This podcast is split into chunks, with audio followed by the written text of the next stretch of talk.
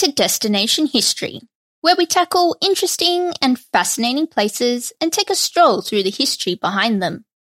Our destination today sees us at a French chateau with a whole lot to offer.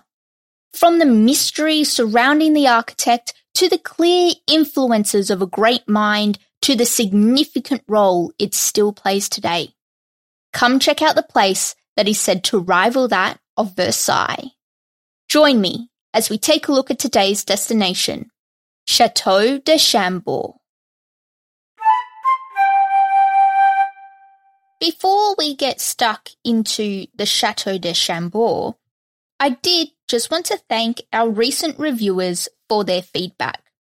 Reviews and ratings really help the show get seen by more people and get in more of those destination suggestions. The feedback I've received is really great. Although there has been a request for historians and archaeologists to be interviewed on the show. Destination History is a one woman production, and with my full time job and other responsibilities, unfortunately, I just don't have the scope to interview the professionals. But if that's what you're after, you are in luck. There are so many great podcasts that are already doing that, whether they be history or any of the other wonderful subjects out there. So, if you are after interviews and discussions with people leading the discoveries on the ground, then I can wholeheartedly recommend anything that History Hit is doing. They have a handful of podcasts that cover different eras through history. My favorites at the moment, the ones that I'm listening to, are The Ancients and Not Just the Tudors. They've also got podcasts on the medieval age, on warfare. I think there's a new one on patents, and of course, the original History Hit podcast with Dan Snow.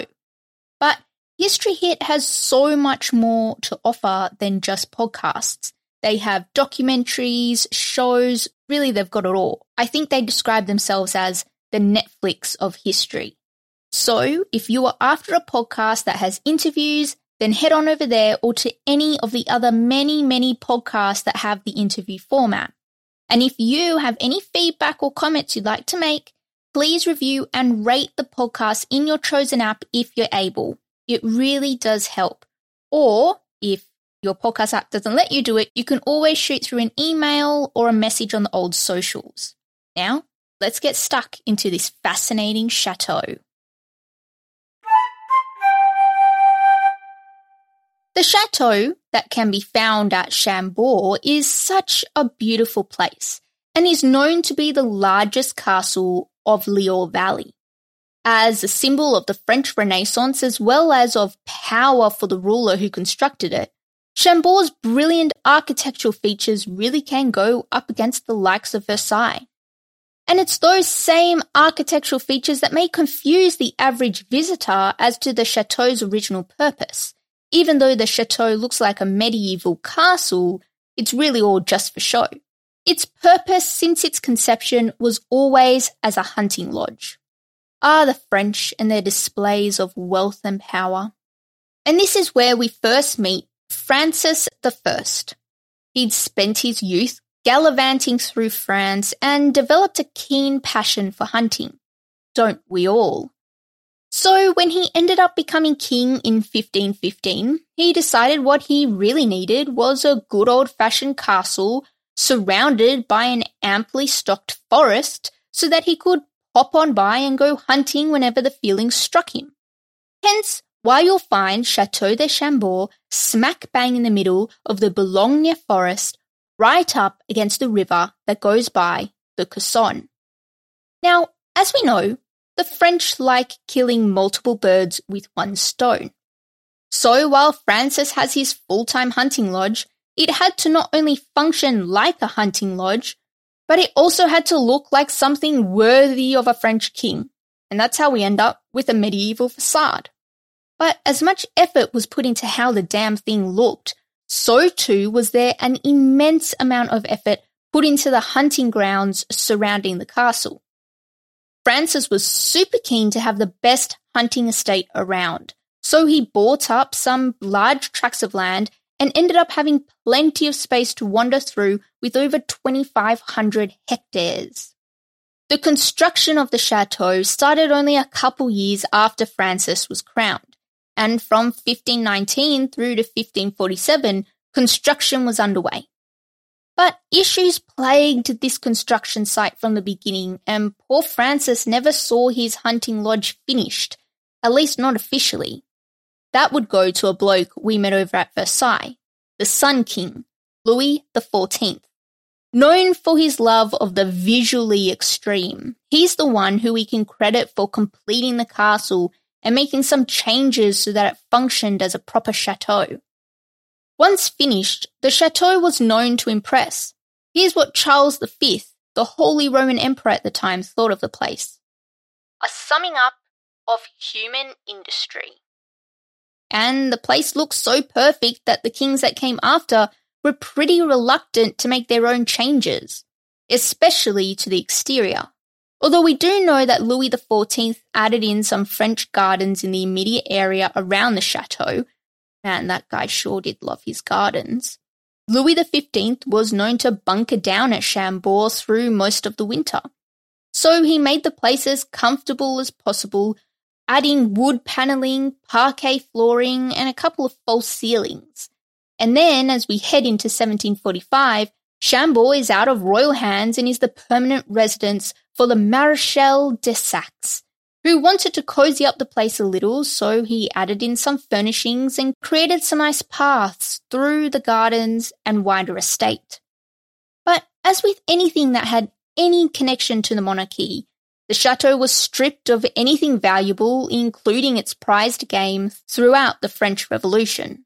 And after Napoleon's general had done what he would with it, the chateau found itself with a for sale sign out the front in 1819. Thankfully, an exiled duke, who went by the Duc de Bordeaux, ended up with the chateau in his hands in 1821, but due to being in exile, didn't actually get a chance to see the place in the flesh until quite a while later in 1871. And despite not having visited until a good 50 years after he purchased it, he would go around introducing himself as the Comte de Chambord. That's the Count of Chambord for those a bit rusty on their French. In order to make things work financially, the Count opened Chambord up to the public, but it was clear the neglect had taken its toll.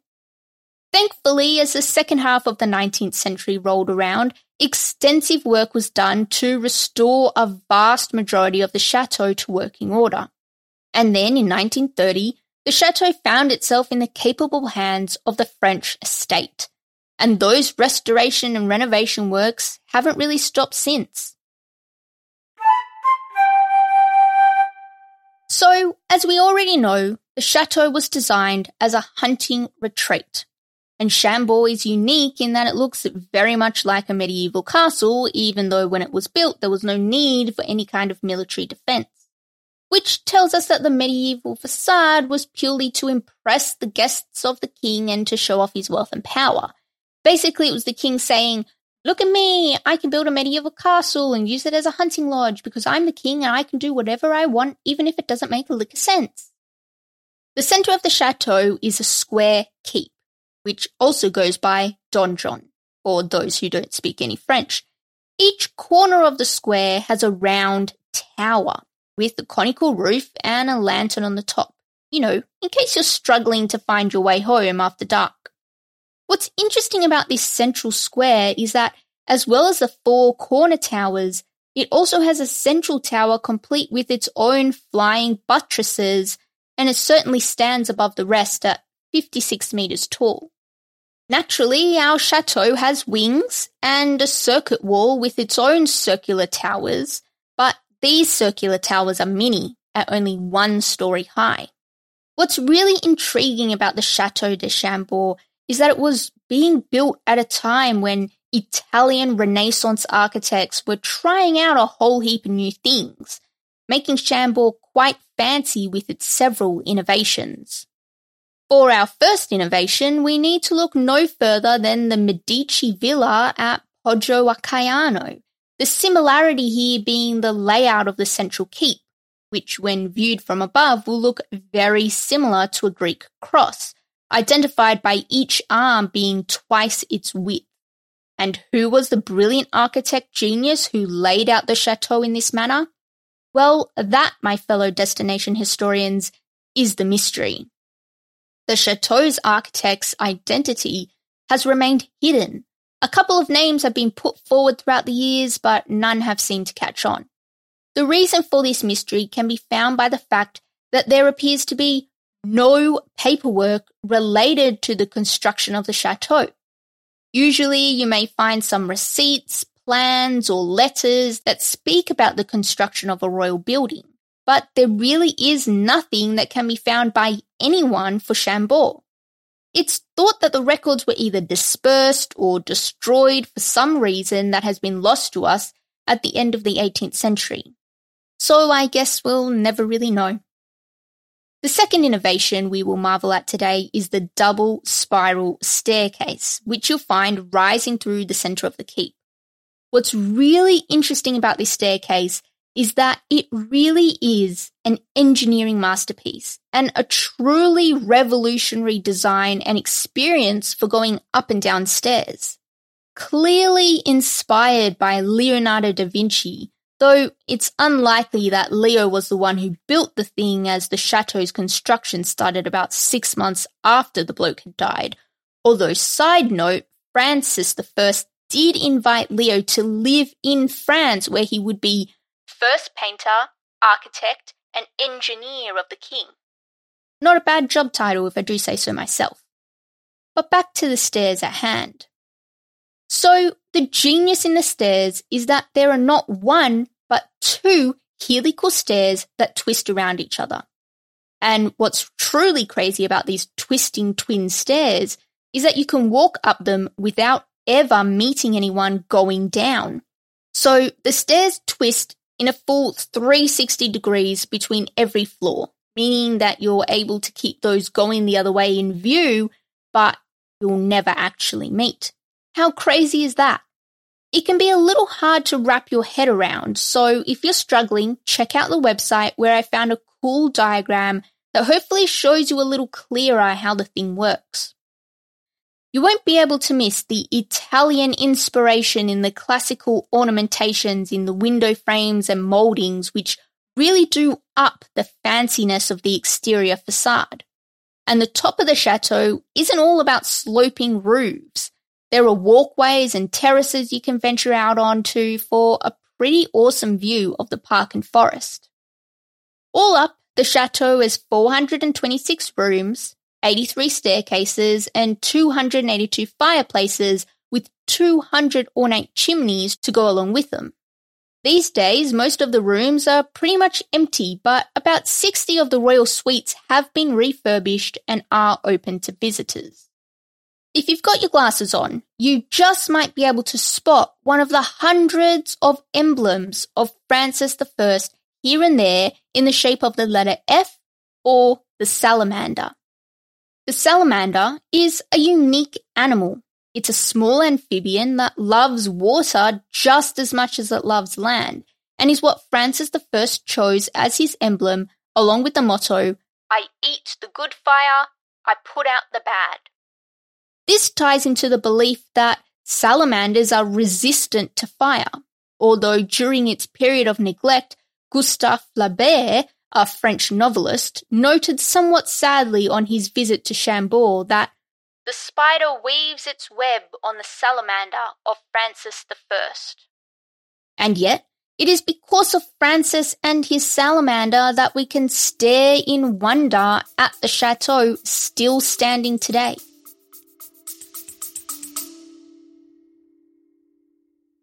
A Little Bit de Todo is a podcast about a little bit of everything for curious minds of all ages. I'm Christina, and you can tune in every weekday to learn about things like Cinco de Mayo, Chihuahuas, and volcanoes in Latin America. Episodes are bite sized, 10 minutes long or less, and always Latin American related. Subscribe and follow A Little Bit de Todo podcast wherever you listen to podcasts.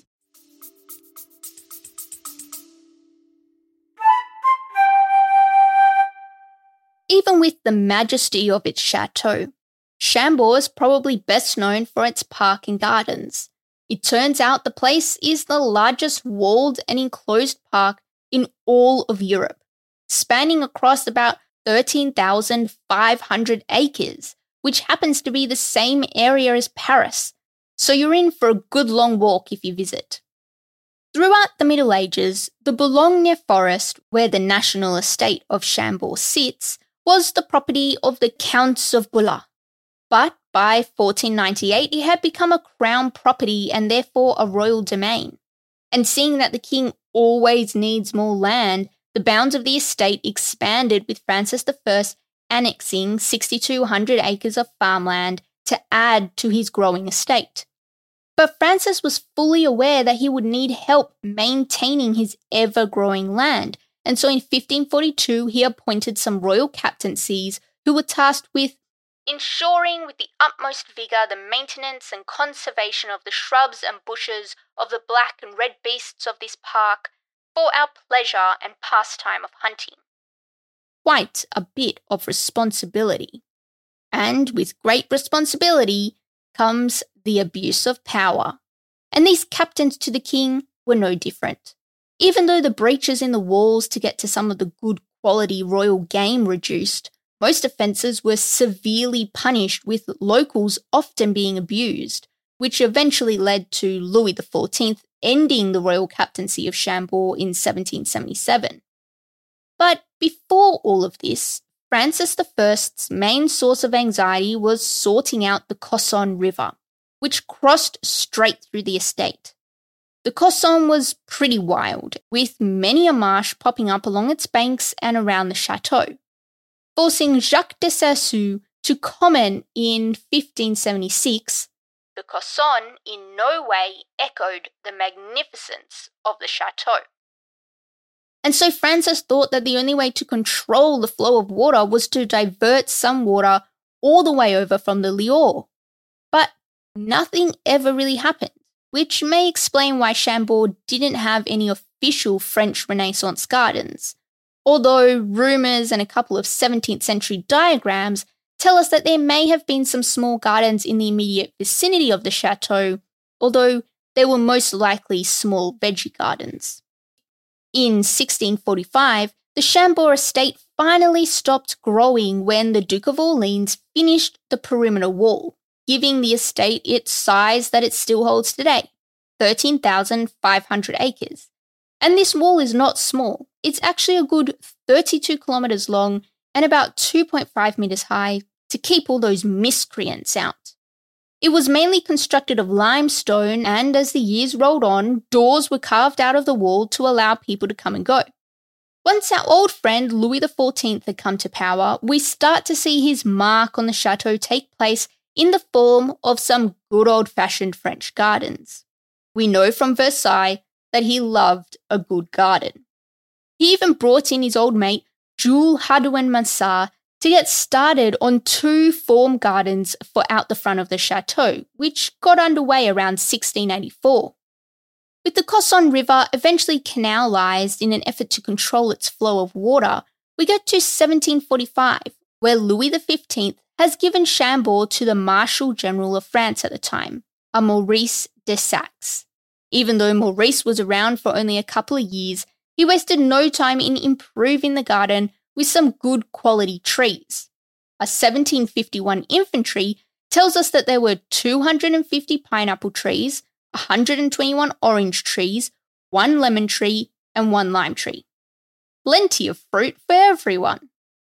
But like all great estates, Chambord suffered while the people revolted, and the garden that had been lovingly created over a hundred years or so suffered from a lack of maintenance. As we come into the 19th century and the early 20th century, the estate fell into the hands of Henry, Duke of Bordeaux, who also happened to be the grandson of Charles X.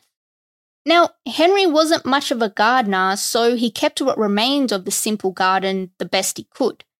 He had brought in a landscape architect that went by Achille Duchesne to replant the whole thing, but this never ended up happening. As we head into the mid 20th century, we start to see some movement in getting a garden back with parterre divisions and some trees and bushes being planted. but by 1970 this had all disappeared with just a nice big lawn in its place. But perhaps this was so they could start with a clean slate, as two years later, the moats were refilled, and in 2016, the replanting of the 18th century formal gardens layout had commenced. The project was overseen by the general manager of the estate, Jean d'Haussonville, who had about 100 people get involved in replanting the formal gardens. And so the gardens that Louis XIV loved so much were restored to be almost identical to what the king would have seen as he looked out his Chambord window. After a good seven months of hard work, the gardens were officially open to the public in March 2017, and you can still get amongst them today. Now that we know a good deal about the gardens, let's get into the fascination that is the Chambord Park and Forest. So, stags have always been a local to the area of the estate, and it's probably this reason why Francis I was drawn to the place. These days, you'll see many a stag and probably a boar as well. There's actually a couple of different species you'll see wandering about, including the rare roe deer that were introduced to the area in 1950. And there's even quite a few species of forest animals that are being watched closely to ensure conservation of the area and the species.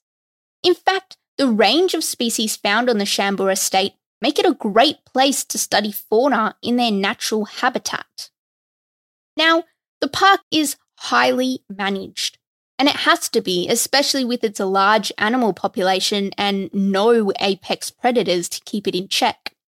There were even strict rules about hunting back when Francis I was in power, which really did play to his favour, with the king and the nobility being the only ones allowed to hunt or even bear arms during peacetime.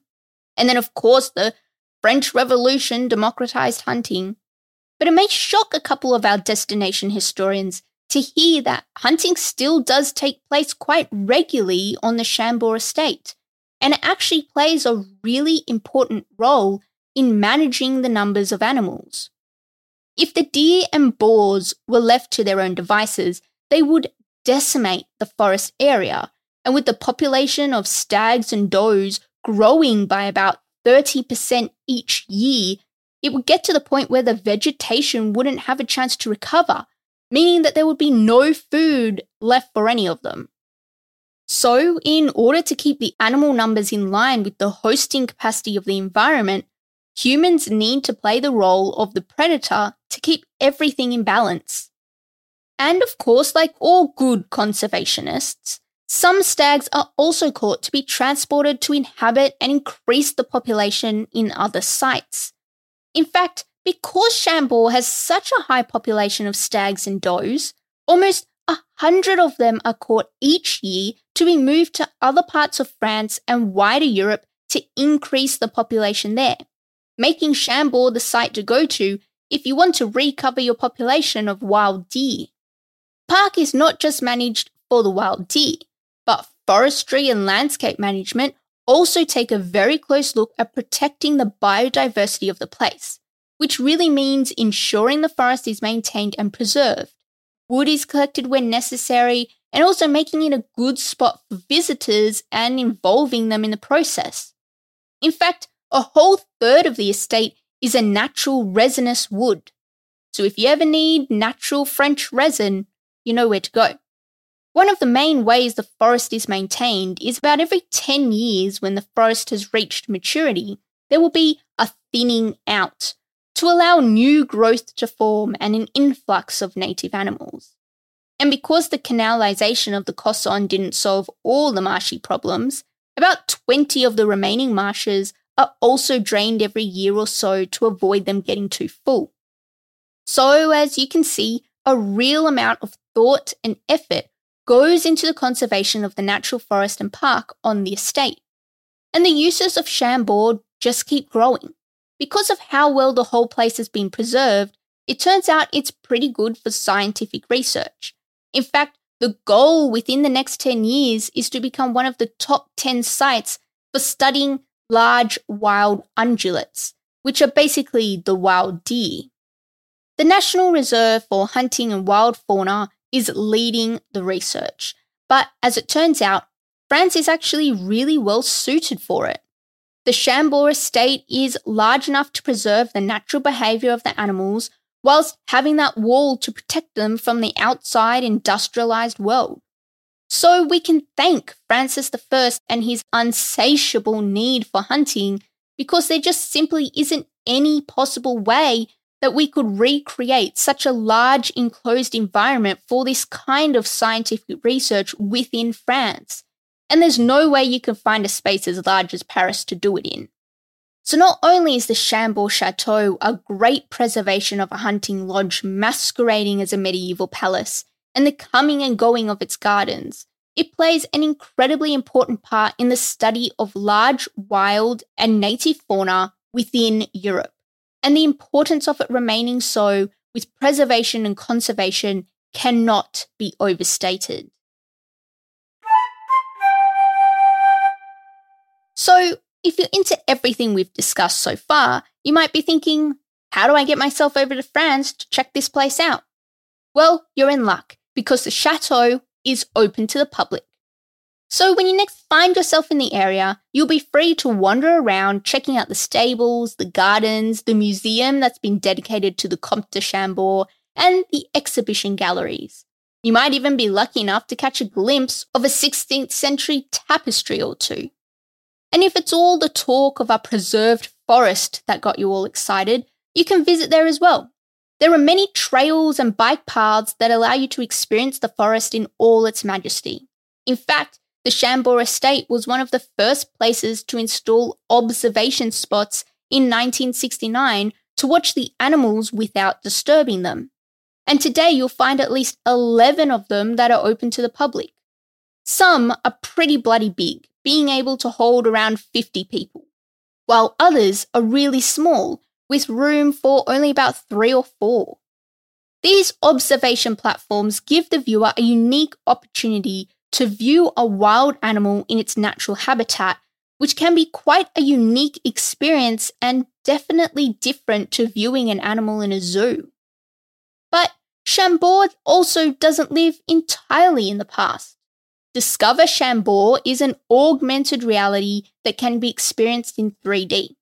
When visiting, make sure to pick up a Histopad, an interactive digital tablet which gives you some pretty immersive experiences that I'm told are nothing short of spectacular. And if you're flush with cash, then you can't really look any further than staying directly next door to the chateau.